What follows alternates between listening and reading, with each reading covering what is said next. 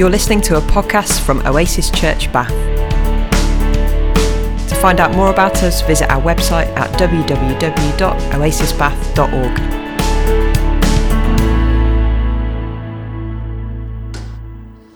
Hello, everyone.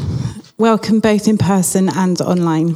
My name is Jess, and I've been a member of this church with my children, Ben and Nell, here in the congregation with me, which feels both intimidating and wonderful, for 15 years. I'm in the sixth and final year of my MA in psychotherapy, now fully established in private practice with just my dissertation to submit. As part of our training, we're required to be in therapy, and my painfully slow learning curve has been revealing myself more. In nearly every essay, my feedback has been Where are you in this, and what do you think? When I was asked to speak here, I automatically wondered what people would like to hear about recovery, how I could talk about it professionally, be interesting. I wrote a few versions of this before feeling quite lost until my spiritual director asked me, Jess, what do you want to say? My old essay feedback is still haunting me. Where am I in this? Finding my own voice has been my major challenge and is an ongoing process. So, in a funny way, standing here is a part of my recovery. What do I want to say to you?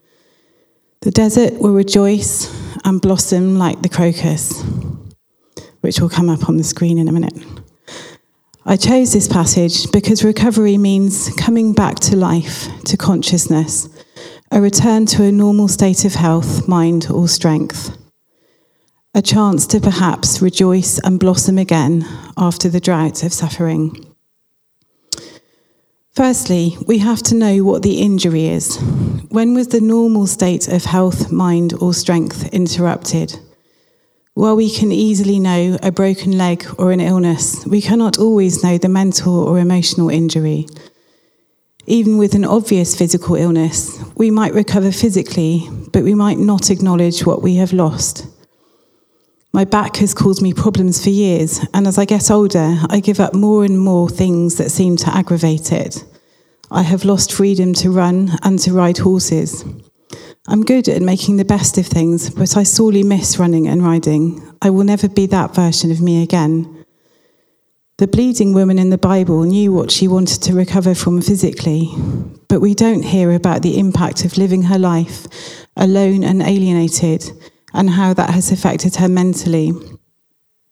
We don't know how difficult it would have been to be part of the society that rejected her and learn to live again, to come back to life. I imagine the physical healing was only a small part of her recovery. I am adopted, and when my therapist asked me years ago how I felt about that, I didn't really understand why she was asking me. In my mind, it's just a fact, and that is how it is. And that is true, of course, too. I can't change anything, but all the while I don't see it as an injury, but as a fact. There is no room for recovery or for a different way of thinking. If there's something in your life that feels unresolved or still evokes strong feelings, despite a seemingly appropriate passage of time, there's probably still a wound that needs tending to. It could be unreasonable anger at someone over a long ago hurt, or grief, or despair, or depression. We do not live in a culture that encourages introspection. We are all about doing, achieving, improving. We buy books on how to be happier, practice mindfulness when we have time, all of which can be helpful. But I had literally never been asked how I felt about being adopted. Being adopted is something I am told by others and society how I feel about lucky, privileged, grateful. Those are words I would have used before I really thought about them. Look on the bright side. Could have been worse. Time is a great healer. We do it to each other all the time. We absorb the mantras we hear all around us and recycle them. We give grief a government imposed length of time and feel wrong if it takes us years and not weeks to get over the loss of a loved one. There must be something wrong with me. I know I should be over this by now. If we're not over it, we haven't tended to the wound properly. A child of around five falls over in the playground and grazes his knee. He runs over crying to his caregiver, who gives him a hug and a magic plaster and kisses it better. He runs off again, still grazed externally, but healed internally because he has been validated, heard, and understood. Our wounds need validating, hearing, and understanding, and we are so bad at that. We imagine we are being self indulgent, narcissistic, I don't know, lots of other negative terms that become adopted and used out of context. We have to know it hurts before we can think about recovery. There is something in the process of honouring the pain that is an intrinsic part of the recovery process. It validates it. Most clients I speak to who have had life threatening illnesses, including mental health, are quick to discount the impact it has really had, mainly because that is what society does to us too. We can only really take healing seriously if we know what we are healing from and how much it hurt. It would seem obvious to think that we all want recovery, and yet it isn't always true. We make choices, consciously or unconsciously, all the time. And there is a truth in being comfortable in a position because it's familiar and therefore safe for us. There is a triangle called the victim triangle, or the drama triangle. In this, one person is in the victim position. It wasn't my fault, I was hurt. One person is the rescuer for the victim. I want to make you feel better, get help, solve your problem. And one person is the perpetrator, the enemy, the person responsible for the hurt inflicted. The danger in this triangle is that people around you are pulled into those positions. A victim needs rescuing and needs someone to blame. Being a victim is attractive in many ways. We don't have to be accountable we get rescued and we can stay angry and hurt. This is not just a human condition as old as time. Think of Adam and Eve. Eve is often blamed, but Adam ate the apple. It is also a cultural way of normality at the moment. Those adverts urging us to sue for damages. Fallen over? Blame someone. It's all around us.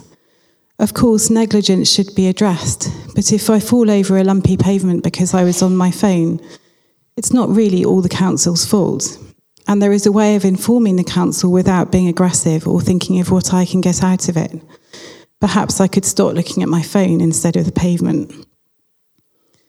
Of course, there is a difference to being a genuine victim of something that is out of our control. I had no say in being adopted as a baby, but I have a choice about how I live with that going forward.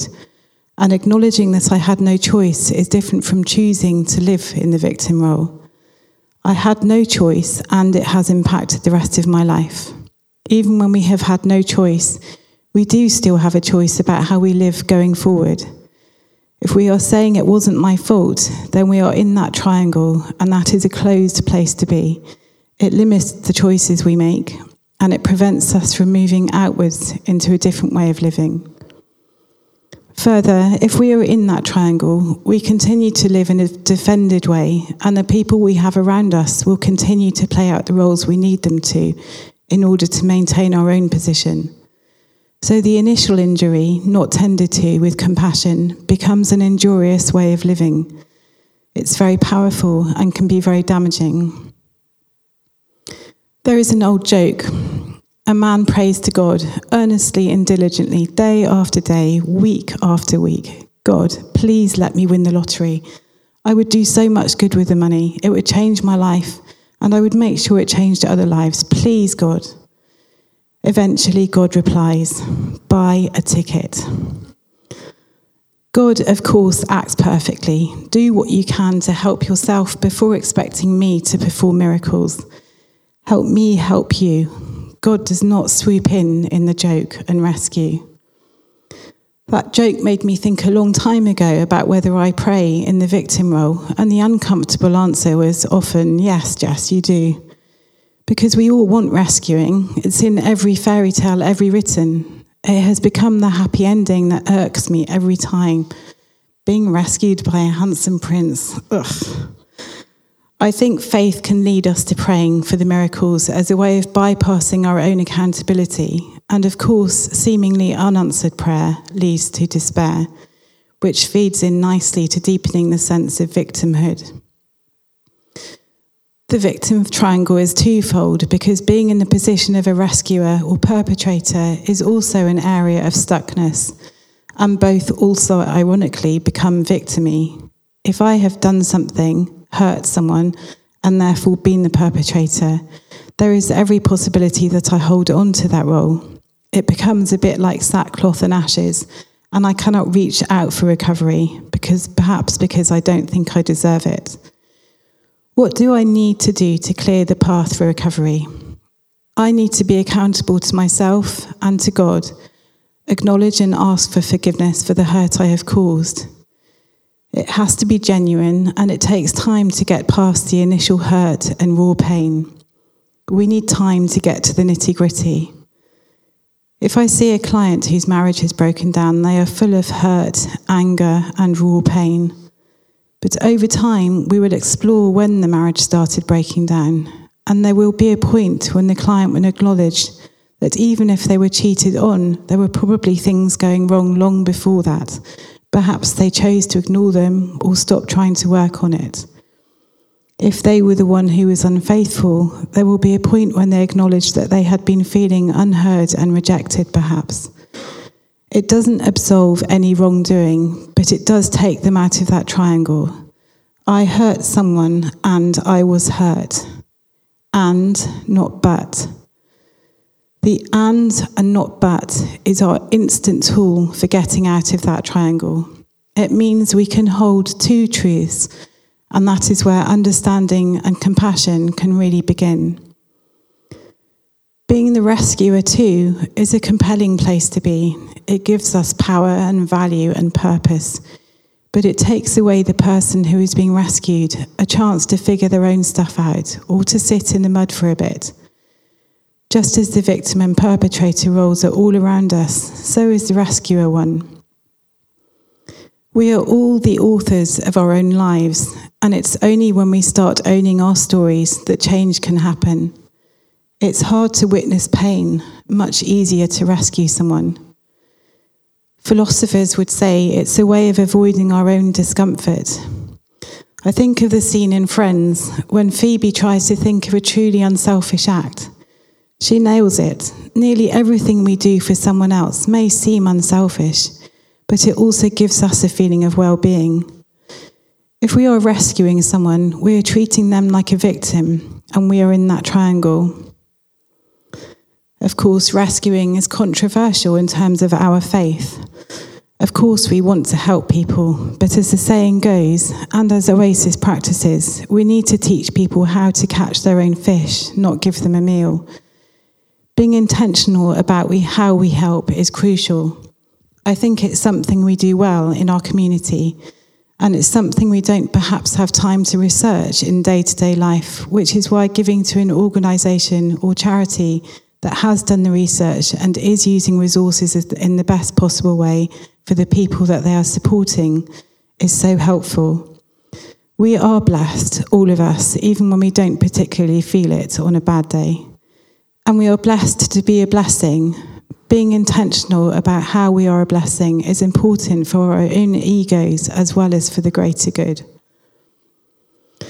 There is another harder reason for not reaching out towards recovery. Thinking about the bleeding woman, I wonder what made her decide to break all social rules and taboos by going out in public, risking her life to just see Jesus. And I think it's a word hope. The saying goes that where there is life, there is hope.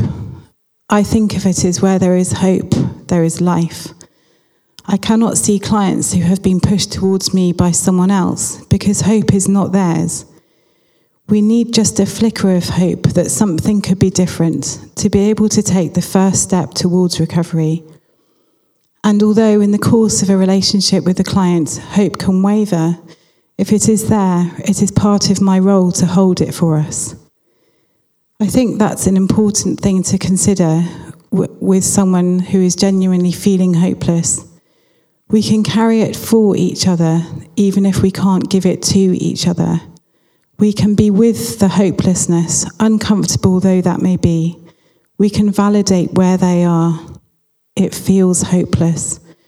remembering the five year old, being validated is crucial without being drawn into a rescuing position.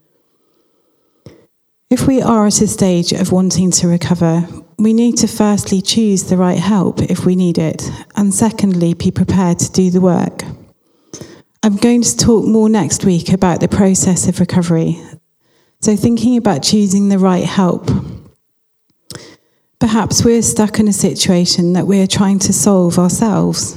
Maybe it's pride that is stopping us getting other help a different perspective is rarely unhelpful, even if the only thing gained from it is confirmation that we are doing the right thing.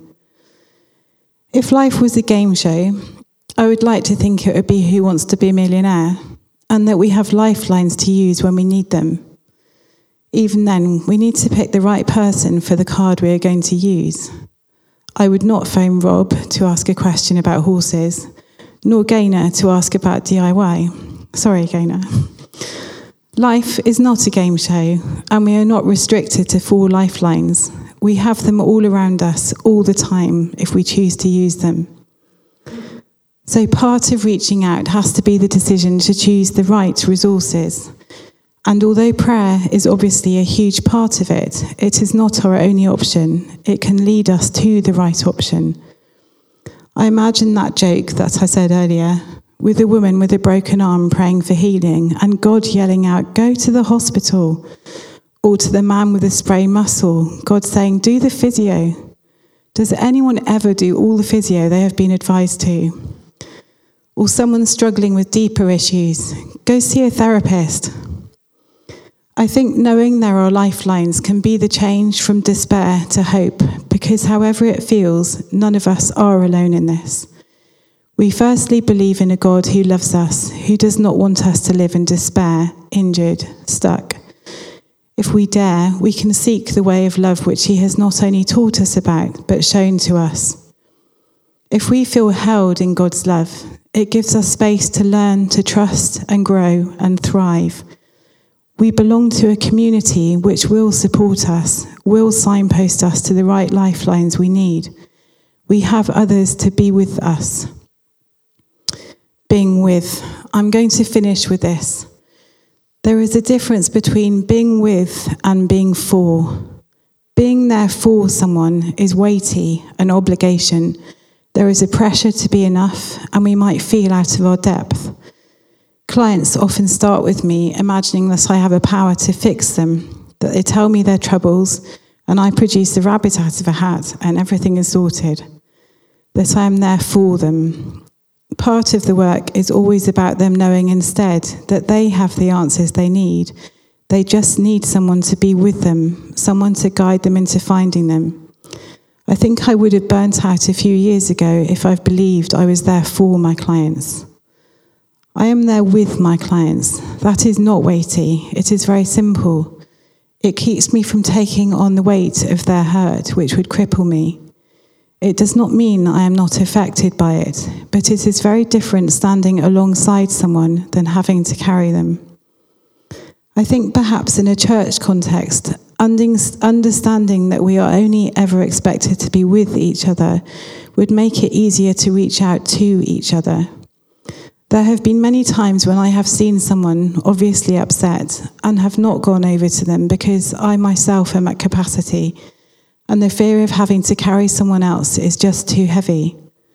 So I imagine church is a place where, sadly, we do feel alone with our wounds sometimes, when it really does seem like it should be a place where we can all be more open about them in order to feel that we have been met and validated, that we can discuss possible lifelines with another.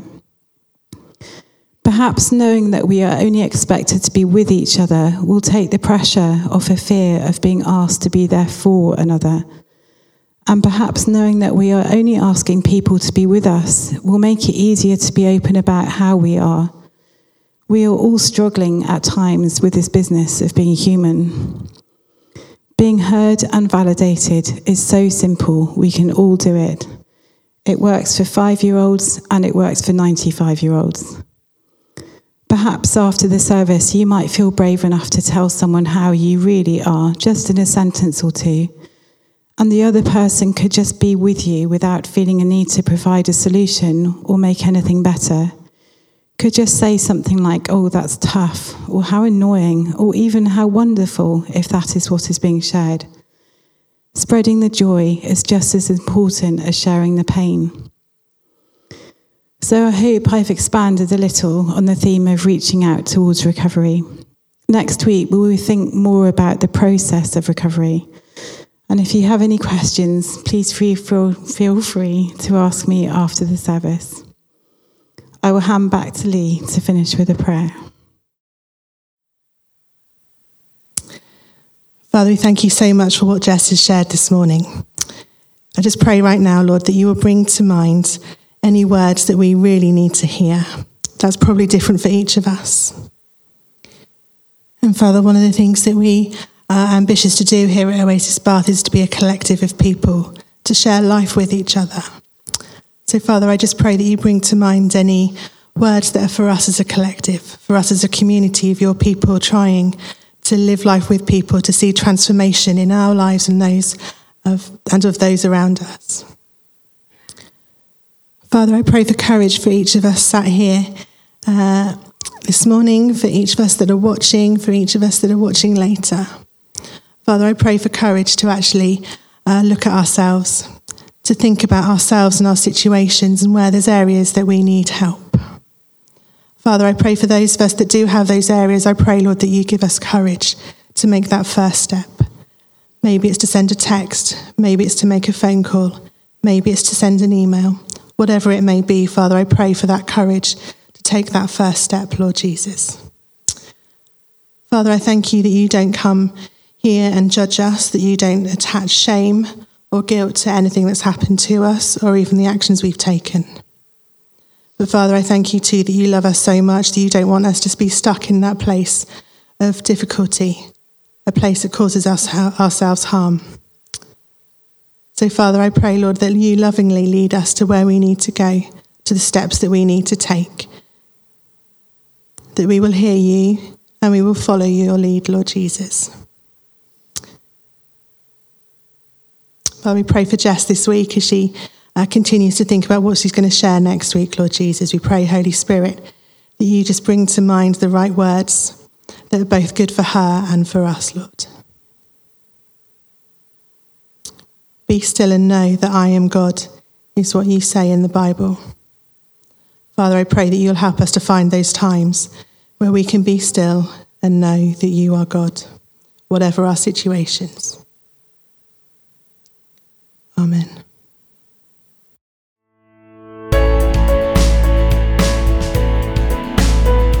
You're listening to a podcast from Oasis Church Bath. To find out more about us, visit our website at www.oasisbath.org.